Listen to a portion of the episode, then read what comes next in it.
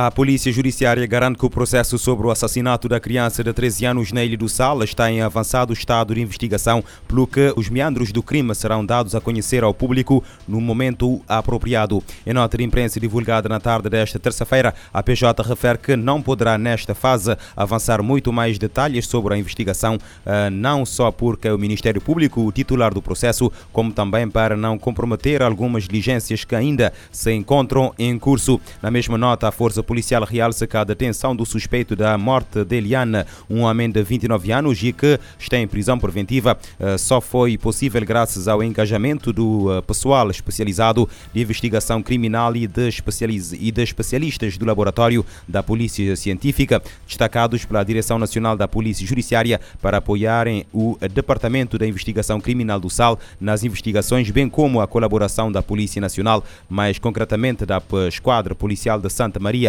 a PJ adianta que a utilização de meios avançados de investigação criminal pelos técnicos acima referidos eh, não deu quaisquer hipóteses ao suspeito, que, notificado para comparecer à Polícia Judiciária, acabou por se entregar.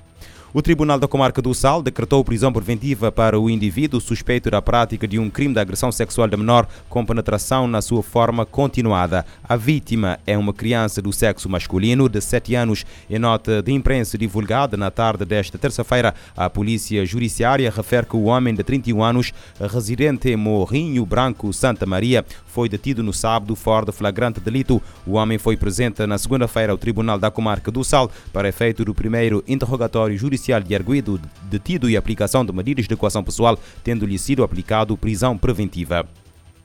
E a PJ apreendeu mais de 60 kg de cannabis na localidade de Pico Leão, Ribeira Grande, Santiago. Na sequência, deteve três homens. De acordo com a Força Policial, a apreensão foi eh, feita uh, no dia 14 deste mês, mas só ontem foi dada a conhecer à imprensa.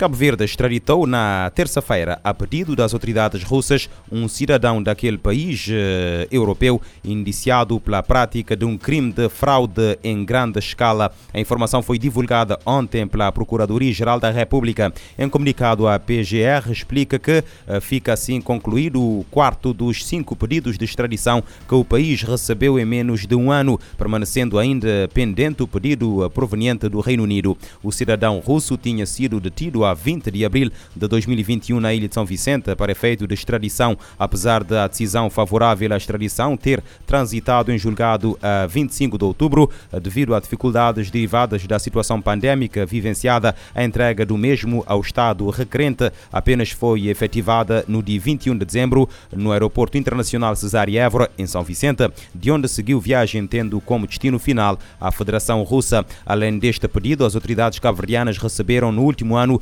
solicitações para extradição de cidadãos estrangeiros por parte da Roménia, Itália e Estados Unidos da América. A 16 de outubro ah, já tinha sido concluído o processo mais mediático com a extradição a pedido dos Estados Unidos da América do colombiano Alex Saab, tido, com, tido pelas autoridades norte-americanas como teste de ferro do presidente da Venezuela, Nicolás Maduro. O primeiro-ministro pede prudência durante a quadra festiva porque diz a pandemia não acabou. Ulisses Correia Silva apela às pessoas que continuem com as medidas de proteção contra a Covid-19 e que adiram em massa a campanha de vacinação. Todos façamos as festividades, sabendo que estamos ainda em pandemia, eh, com a devida proteção. E este é o momento também de reforçar a mensagem de vacinação, vacinação, vacinação. É momento de dizer que estamos mais eh, libertos daquilo que era a situação que tínhamos uh, no Natal uh, de 2020, uh, eh, mas teremos que fazer as festas, as comemorações com as devidas precauções. Recorda-se que a Organização Mundial da Saúde recomendou esta terça-feira o cancelamento das celebrações no período de festas de fim de ano. Com o aumento dos casos de Covid-19, o diretor-geral da OMS afirma que é melhor cancelar um evento do que ter uma vida cancelada. Tedros Ghebreyesus diz que a variante Omicron está a espalhar mais rápido eh, do que a Delta. O diretor-geral da Organização Mundial da Saúde refere que, sem dúvidas, encontros sociais durante as festas levarão a um aumento dos casos, a uma superlotação dos sistemas de saúde e a mais mortas.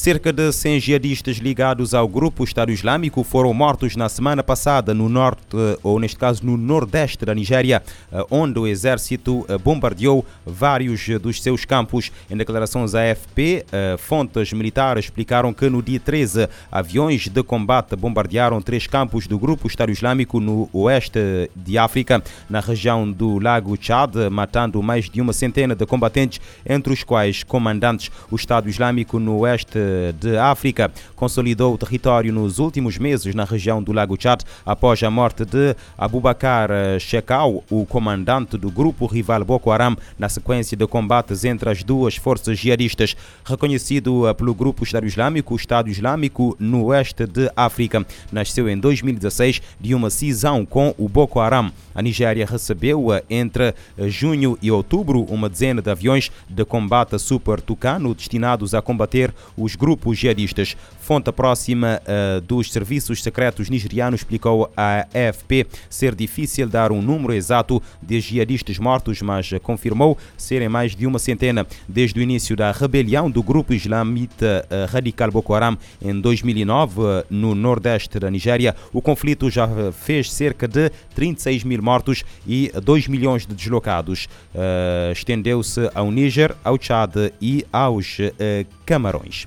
Pelo menos 1,3 mil milhões de toneladas de comida vão para o lixo todos os anos em todo o mundo. A estimativa é da Organização das Nações Unidas para a Alimentação e Agricultura, que divulgou um guia para evitar desperdício de alimentos durante as festas. Uma das recomendações é congelar o que sobra para reutilizar e doar a quem precisa de alimentos não consumidos durante as comemorações de fim de ano.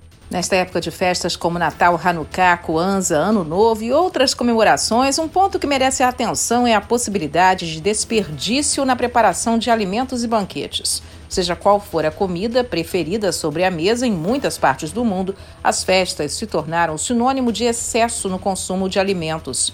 A Agência da ONU para a Alimentação e Agricultura, FAO, estima que 1 bilhão e 300 milhões de toneladas de alimentos tenha sido posta no lixo em 2011, o que equivale a um terço de toda a comida produzida no mundo.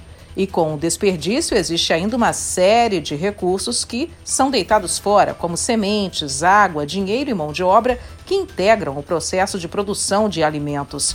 Para ajudar as pessoas a celebrarem com responsabilidade e contribuindo para um mundo mais sustentável, a FAO preparou o seguinte guia com seis sugestões que fazem a diferença na luta contra o desperdício de comida nessas festas de fim de ano.